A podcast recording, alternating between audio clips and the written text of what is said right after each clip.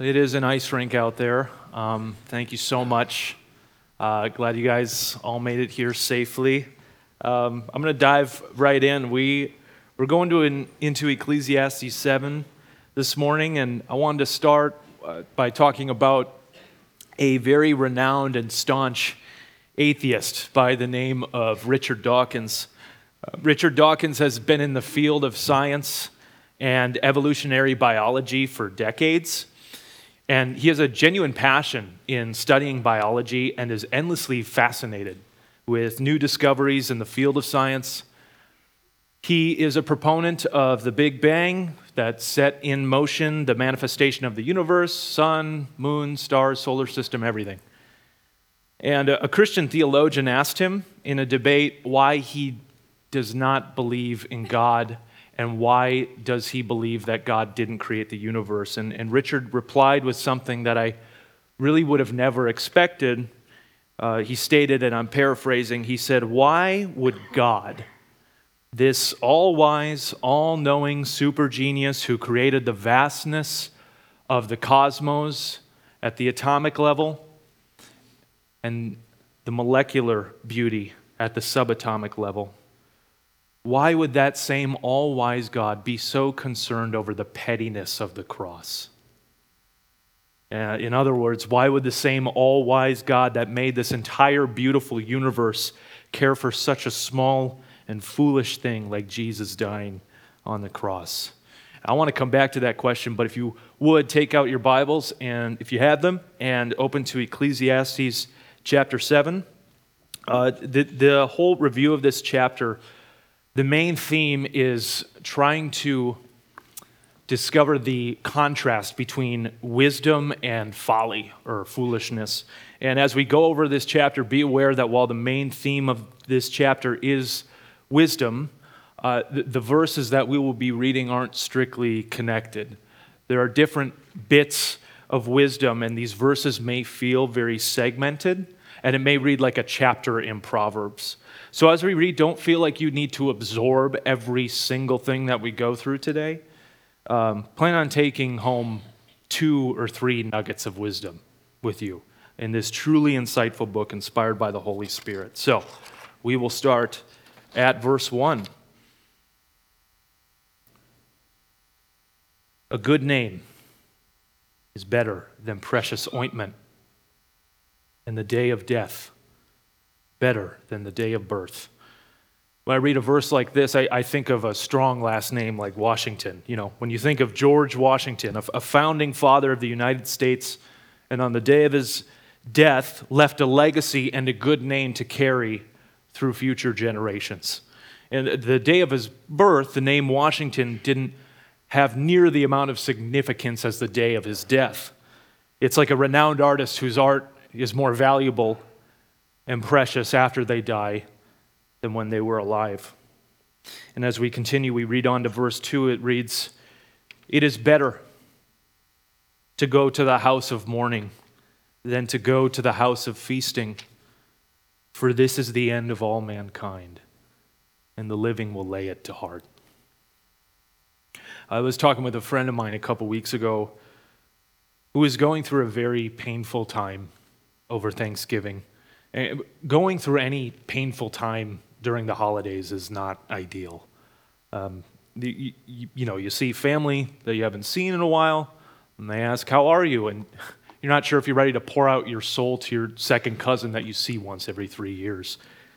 And anyway, this, this friend recounted to me while, while his family was having Thanksgiving and celebrating, he would often step away to be alone by himself and just cry to the Lord. He would just cry out for deliverance. And it, it made me think of this verse. And we looked, at, we looked at it together, me and him, and it mapped on so well. It is better to go to the house of mourning than to go to the house of feasting. We have his family literally feasting in the main room, while in his room he's weeping to God in the house of mourning. And in weeping, my, in, in this weeping, my friend told me how much closer he got to the Lord in these moments of mourning and how much more joyful he had come out of it. we look at a verse like this and we say, you know, man, it could have just been another Thanksgiving, right? Eating cranberries, pumpkin pie. And it would have been vain in the house of feasting, but the Lord has given you joy in the house of mourning. And then in the latter half of this verse, it reads, For this is the end of all mankind, and the living will lay it to heart.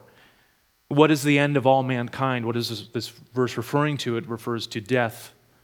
That's the end of all mankind. Everyone dies. And in sad moments like these, when you're in the house of mourning, the living take it to heart and realize their finality.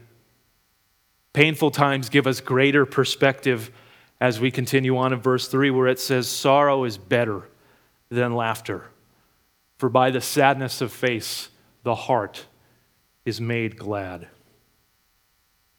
Remember, as we, as we read this, we're looking at this through the lens of wisdom. And while these verses are penned by Solomon, uh, they are the very words of, of God. And this word says it is wiser, better even, to be sorrowful than to laugh. Now, you read this and you may go, why on earth would it say sorrow is better than to laugh? Doesn't God say that He'll wipe away every tear from our eyes and that there will be no sadness when we get to heaven, when we're with Him forever? then why does God's word say that sorrow is better than laughter? With that logic, when we get to heaven, we should just keep crying. But in this fallen world, while it's not preferred to be sorrowful, it is better. Why? The, the rest of verse 3 reads, For by the sadness of heart, sorry, for by the sadness of face, the heart is made glad. When we experience trials that cause sadness, if we allow it, it gives us a greater perspective that leaps us into greater gladness. If you've been through enough sadness, you will experience through that sadness a greater gladness. And there is no better example of this than Jesus Christ himself. Uh, my, brother, uh, uh, my brother in Christ, Austin Felber, he's a, he's a dear member of this church. If you ever need to be discipled, um, I can definitely give you his number. Really good guy. Um, but he, he, he showed this verse to me in Hebrews 12, 2 that reads, Looking to Jesus, the founder and perfecter of our faith, who for the joy that was set before him endured the cross. The cross that brought immense sadness and pain was endured so that Jesus would receive the joy that, and gladness that was set before him. Jesus received his great gift, his bride, you and me in, in Christ Jesus, a sanctified people for himself, worshiping, worshiping him in joy forever, making the Son of God very glad. And continuing on this theme, we look to verse 4 as it reads, The heart of the wise is in the house of mourning, but, but the heart of fools is in the house of mirth. Mirth. Who wrote this? Shakespeare? Mirth is another word for amusement or happiness. This verse kind of bothered me when I read it because it's so true. Um, I love amusement. I love the lulls with my friends. I, anyone ever play uh, Jackbox on the TV? Right? You got your phones, you got Quiplash, you got Fibbage, Drawful. Maybe there's some boomers in the audience that enjoy a healthy game of backgammon, or I don't know what you guys play. There's a game that Tom Sawyer played. Uh, but Jackbox night is, is truly, like Jackbox night with my friends is my, is my house of mirth, truly. Give me some pizza, popcorn, bubbly water, extra bubbles, and I'm having a hoot. And all my, all my friends are laughing, hooting, hollering, and it's the best time ever. And then you read the Bible, and it tells you, but the heart of fools is in the house of mirth. And you go, come on, what? Are you trying to kill my joy? No. No, this verse is meant to realize that these amusements will not ultimately complete our joy. The Jackbox nights or whatever game night that you have with your friends and family are such a needed gift from the Lord. But if you live there, if you dwell there, if you make it your God, it becomes the defining line of foolishness. I learned this not too long ago, but muse Muse, the word muse means contemplative or to think, to ponder. You put the word a in front of it, it means non. So amuse means to not think. And the, the, the, the farthest end of the spectrum that we get to in this seeking of pleasure is hedonism. You know, pursuing pleasure, going to the club, getting blackout drunk to forget the sadness of the world. It's foolishness. And it, this loving rebuke follows with verse 5 that reads, It is better for a man to hear the rebuke of the wise than to hear the song of fools. So someone can find friends at the club and, and praise them for how much beer they can chug or how wasted they can get, but to find a friend that really loves you will lovingly correct you. Proverbs 27 5 through 6 reads, Better is open rebuke than hidden love. Faithful are the wounds of a friend, profuse are the kisses of an enemy. Direct your attention to verse 6. It says, For as the crackling of thorns under a pot, so is the laughter of the fools. This also is vanity. You guys have heard that expression, right? Crackling thorns under a pot. No, I didn't either before I read it. But it, what does that mean? And I guess, I guess, in modern day, our terms, uh, you know, when, you, when you're sitting at a bonfire and you hear those pops in the fire, pop, and um, that's the sound of wood splitting and releasing steam into the fire that makes that popping sound. That is the measure of worth that the laughter of fools has. Jesus received this type of laughter on the cross when they were casting lots for pieces of his clothing, laughing at him. And Jesus said while hanging on the cross, Father, forgive them, for they know not what they do like crackling of thorns under a pot or pops that you hear in a bonfire, how quickly their foolish laughter turned into terror when the earth went dark and the veil tore. Verse 7 reads Surely oppression drives the wise into madness, and a bribe corrupts the heart. I follow a YouTuber who discusses politics and philosophy. And one time he talked about a sponsor that would reach out to him continuously to advertise on his channel. And there was, there was always one sponsor that reached out to him that he denied, and it was a mobile phone game called Raid Shadow Legends. Um, this YouTuber noted that the reasoning for denying this particular sponsorship is that he believed the game fueled a gambling addiction.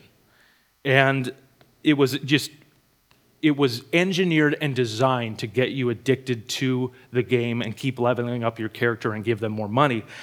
And he stated that the company that made this game offered him $10,000 uh, to advertise a game, that game on his channel, which he denied because he would have felt immoral for advertising a game like that that would introduce a gateway of a gambling addiction. But he took this scenario kind of into a further thought experiment. And he asked himself, Is there a line, though? Is there a line or an amount of money in which I would have bent on my principles and morality? What if they gave me $50,000? No, I wouldn't bend on that. 100,000? Maybe. How about a million? What if they gave you a million dollars to advertise? And, and you know, he, he went on, he thought, if I accepted a million dollars to sponsor this game, I could do a lot of good with that money. You know, I, I could fund a hospital, but it would be through compromising my morals through a means that I wouldn't be comfortable with. And he goes, What should I do? And this is how corruption starts in politics, corporations, and yes, even churches. Paper thin compromises or bribes leads to a corrupt heart. How many times have we heard the supervillain monologue that proclaims that we need to commit evil to bring about a greater good? Thanos, cough, cough. A corrupt official would say that the end justifies the means. But here's a quote from Martin Luther King Jr. to consider. It says, One of the great debates of history mainly through philosophical circles, has been over the whole question of ends and means. There have always been those that argue that the end justifies the means. This is what Martin Luther King says. He says, In the long run of history, destructive means cannot bring about constructive ends. The end is pre existent in the means. God has given us righteous principles and decrees so that we are protected from when we want to do good, from turning to bribes or oppression or any other evil thing that we think will bring about a better good. Let us rid corruption and hold fast to truth, to his righteous decrees that preserve us and protect us. And speaking of ends, we continue in verse 8. It reads, Better is the end of a thing than its beginning, and the patient in spirit is better than the proud in spirit. A man or woman seeking paths of righteousness will find that the beginning of that path is very difficult, but the end is sweet and produces spirit and life. A man or woman walking in wickedness will find pleasure in the beginning, but the end will always be bitter and lead to destruction. So it is better to be patient in spirit when seeking the kingdom of God and his righteousness than have a proud spirit and embrace an easy and broad beginning. And one way we can temper our spirit and to be more patient is listed in verse 9, where it says, Be not quick in your spirit to become angry, for anger lodges in the heart of fools. Or as James chapter 1, verse 20 says, For the anger of man does not produce the righteousness of God. Doesn't God get angry? He does. There is a difference, though, between the anger of man and the anger of God. The anger of man is sinful, illogical, quick. But the anger of God is slow, lovingly steadfast, and has righteous reason for why he's angry. Whenever anger stirs up in a situation, pause and ask yourself is my anger justified? Anger can easily become so lodged in the soul where it becomes our default in any situation that's upsetting. Move on to verse 10, where it says, Say not, Why were the former days better than these? For it is not from wisdom you ask of this there's a very funny movie I really love, uh, Napoleon Dynamite. Has anyone seen that one? It's a great movie. Highly recommend it. There is a character in the movie named Uncle Rico uh, who visits his nephew Napoleon. Uh, Uncle Rico, you know, pretty cool guy. He, he's constantly reminiscing about his glory days as being a quarterback in high school. And uh, he's so obsessed and hilarious in the movie about the days of being a quarterback, he's like, you know, he sees a mountain range and he goes, How much you want to bet I can throw a football over the mountains? And he just like flicks it and he's just, he's ridiculous. And th- th- this guy is so delusionally fixated on the past that he buys a time machine on the internet to take him back to his high school days. And all that time machine ends up doing is electrocuting him, and it's hilarious. Um, but ch- cherishing memories of the past is good and it's a gift from the Lord, but it's when we it's when we don't accept the days that have been given to us now and dwell in the past wishing that we could go back. That's when it becomes folly. Solomon is saying that dwelling in the past there is not from wisdom. And considering wisdom, we move on to verses 11 and 12 where it says wisdom is good with an inheritance an advantage to those who see the sun. For the protection of wisdom is like the protection of money. And the advantage of knowledge is that wisdom preserves the life of him who has it.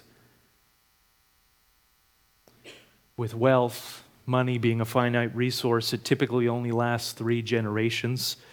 Um, if there's a lack of financial literacy and that is passed down from generation to generation. And without proper knowledge of money management, families tend to deplete their wealth over time. And this verse is saying wealth is gained with wisdom, but also preserved with wisdom.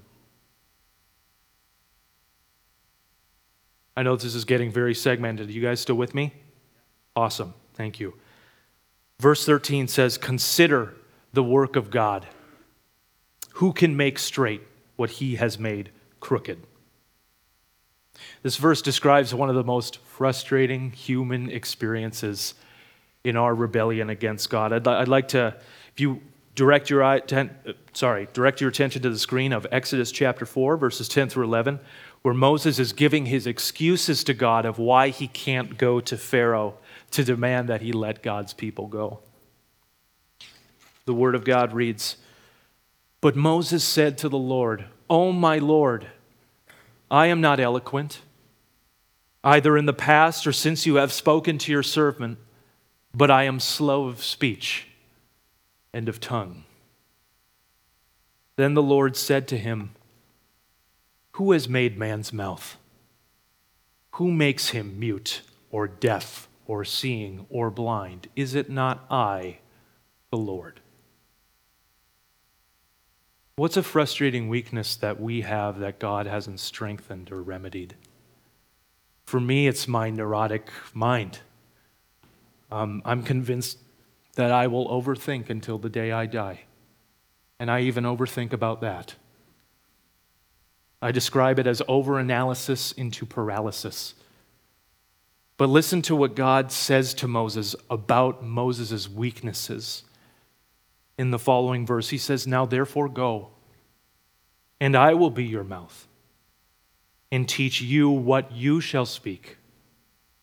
God says to me, I will make your crooked thoughts straight. It's Jesus saying to you and to me, My grace is sufficient for you. My power is made perfect in weakness. When Jesus and his disciples come across a blind man, and they go, Jesus, what caused this man's blindness? Was it his sin or his parents' sin? And Jesus says, This man is blind to manifest the glory of God. Jesus then makes who is blind now see.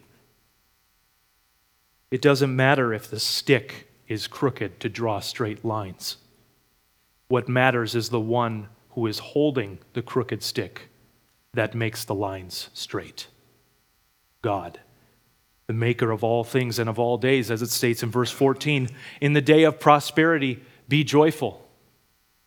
And in the day of adversity, consider God has made one as well as the other, so that man may not find anything that will be after him.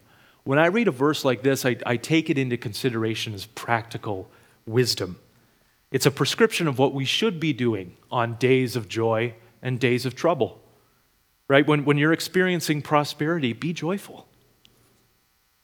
On the tough days, know that the maker of all days has made the day of trouble as purposeful as the day of prosperity. So that man will not find out any other day that comes after him. Why is that important? We don't know what's going to happen tomorrow. Why is that important to mention here? It's so that we have our faith and fear in the Lord God Almighty, who makes all days of joy and trouble work for his glory and our good for those who love him. Verses 15 through 18 read In my vain life I have seen everything. There is a righteous man who perishes in his righteousness, and there is a wicked man who prolongs his life in his evil doing. Be not overly righteous, and do not make yourself too wise. Why should you destroy yourself? Be not overly wicked, neither be a fool. Why should you die before your time? It is good that you should take hold of this and from that withhold not your hand, for the one who fears God shall come out from both of them. When we read that, when we consider this section, what does it mean to be overly righteous, overly wise? Is that even possible? Can we actually, is there a line where we should stop being wise and, and, and, and righteous? What, what Solomon is pointing out here is that principles, such as righteousness and wisdom need to be properly weighted. Weighted is an incredibly important word when we are discussing ethics, principles, morality, and we need to consider weight of these qualities. To further describe what I mean, uh, direct your attention to the screen of Matthew 23. It's a scene where Jesus is rebuking the Pharisees. Jesus says, Woe to you, scribes and Pharisees, hypocrites! For you tithe mint and dill and cumin and have neglected the weightier matters of the law justice, mercy, faithfulness. These you ought to have done without neglecting the others. You blind guides, straining out a gnat and swallowing a camel. Jesus uses the word weighty because the Pharisees have put too much weight in being righteous. They put so much weight in being righteous that they become petty and absurd. To where Jesus states, You strain out the gnat and swallow the camel. He's saying that you've become so overly concerned that you have, with being righteous and wise, that you have missed the more weightier matters. How about love? How about justice? How about mercy? It's vanity to put all of your eggs in one thing. Instead, let us hold fast, revering the Lord and submit to his commandments and receiving his love and imitate him as he is. Another piece of proverbial wisdom in verse 19 reads Wisdom gives strength to the wise man more than 10 rulers who are in a city. This gives echo to the saying, The pen is mightier than the sword. I think of Joseph, who was so wise that he went from prisoner to second in command in Egypt to Pharaoh. You know, a, a wise man can conquer a nation and rule that nation. But even with the power of a wise man, we come to a sobering conclusion in verse 20. It says, Surely there is not a righteous man on earth who does good and never sins. Even the wisest of men, like Joseph and Solomon, were great sinners. But this statement should lead us to still waters. While there is not a righteous man that does good and never sins, there is one Jesus. And this verse is confirmation that no man can claim that they never sin. And these, these, next, these next couple of verses in Ecclesiastes are some of my favorites. Um, they've helped me greatly. Verses 21 through 22 read Do not take to heart all the things that people say, lest you hear your servant cursing you. By the way, when you see the word lest, it means just replace it with in case. So if we read that again, do not take to heart all the things that people say in case you hear your servant cursing you.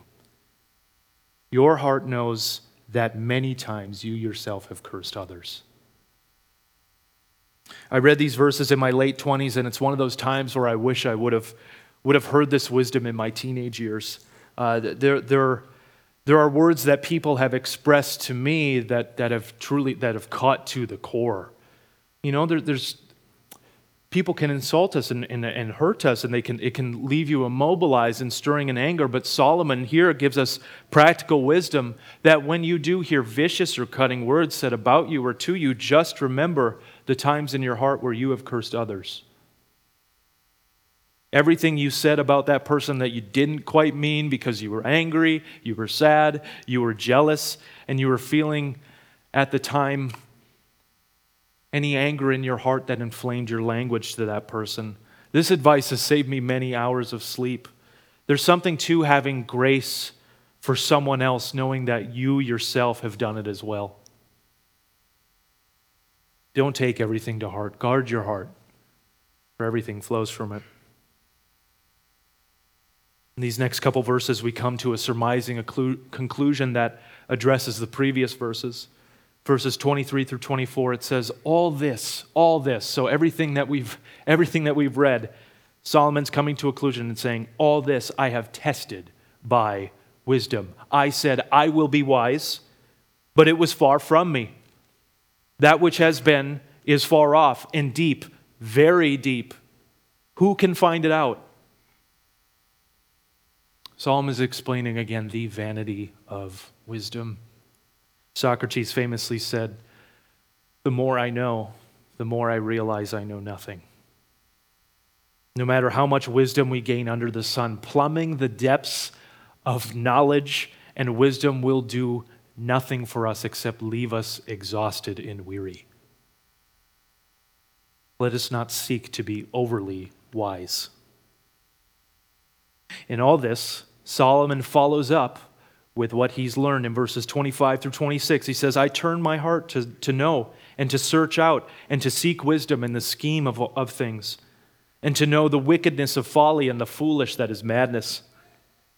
And I find something more bitter than death the woman whose heart is snares and nets, and whose hands are fetters. He who pleases God escapes her, but the sinner is taken by her. We see this section begin with Solomon personally seeking wisdom and, and, and understanding wickedness and folly and foolishness, and he comes to the conclusion that there is an ensnarement greater, bit more bitter than death, and it's, he says it's a seductive woman. I know that the language in these verses is a little old here and, and harder to understand, but that is what Solomon is referring to. Now, is Solomon saying that every woman is seductive? Absolutely not. It, it, it, he, this is the same author that wrote Proverbs 31, who wrote these beautiful lines. It says, Strength and dignity are her clothing, and she laughs at the time to come. She opens her mouth with wisdom, and the teaching of kindness is on her tongue. There is a great reverence for a woman who fears the Lord. Solomon is referring to a type of woman as he continues in verses 27 through 28. He says, Behold, this is what I found, says the preacher while adding one thing to another to find the scheme of things, which my soul has sought repeatedly, but I have not found.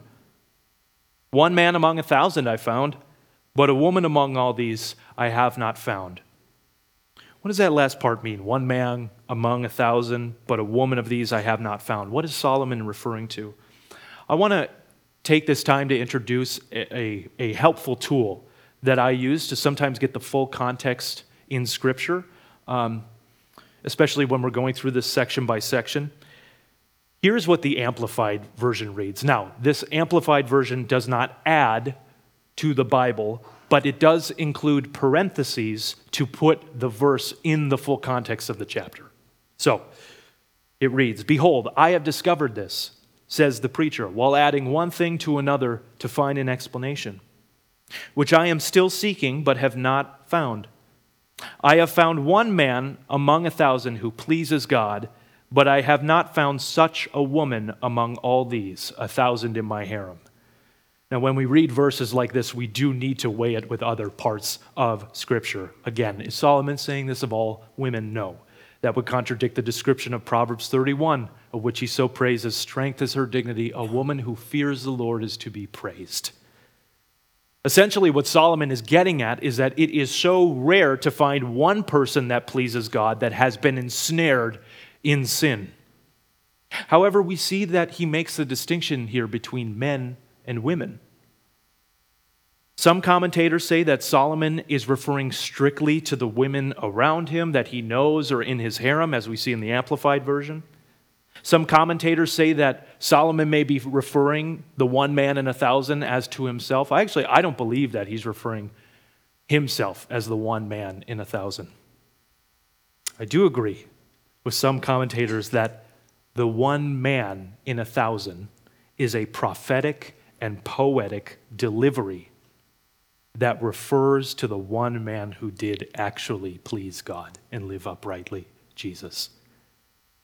As we read in verse 29, it says, See, this alone I found, that God made man upright, but they have sought out many schemes. And this is the last verse of this chapter. And it is stating that the one man, Adam, was made upright and he had fallen to the schemes of the serpent. One man was made upright, but now we who are affected by sin and born into sin, then the second Adam, Jesus, who lived the upright life on our behalf and was crucified for the sins that we committed and crucified for the schemes that we sought out. I began this message with um, talking about evolutionary biologist Richard Dawkins, who asked the question why would the same all wise, all knowing, powerful God that created this entirely beautiful universe be so concerned over such a small and foolish thing like Jesus dying on the cross? The Bible speaks of this contrast of wisdom and folly, and God is glorified in using wisdom and folly as a paradox. In 1 Corinthians, it will be up on the screen, it says, For the word of the cross is folly to those who are perishing, but to us who are being saved, it is the power of God. For since in the wisdom of God the world did not know through wisdom, it pleased God through the folly of what we preach to save those who believe. And finally, 1 Corinthians verse 25 For the foolishness of God is wiser than men, and the weakness of God is stronger than men. Now, is God foolish? That's not what this verse is saying. To the world, he's foolish. But what do we make this paradox of what, when the Bible, when God uses wisdom and foolishness together? And it, what we can surmise is that it is to display that the most ardent, intelligent, and wise scholar stumbles over what a little child can understand.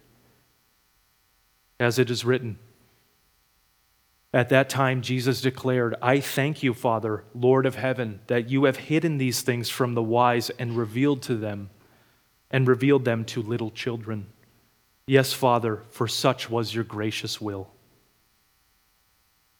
You can be the wisest person who ever lived and miss the most important truth, yet you can be a child who knows very little and know the one who knows all things, Jesus.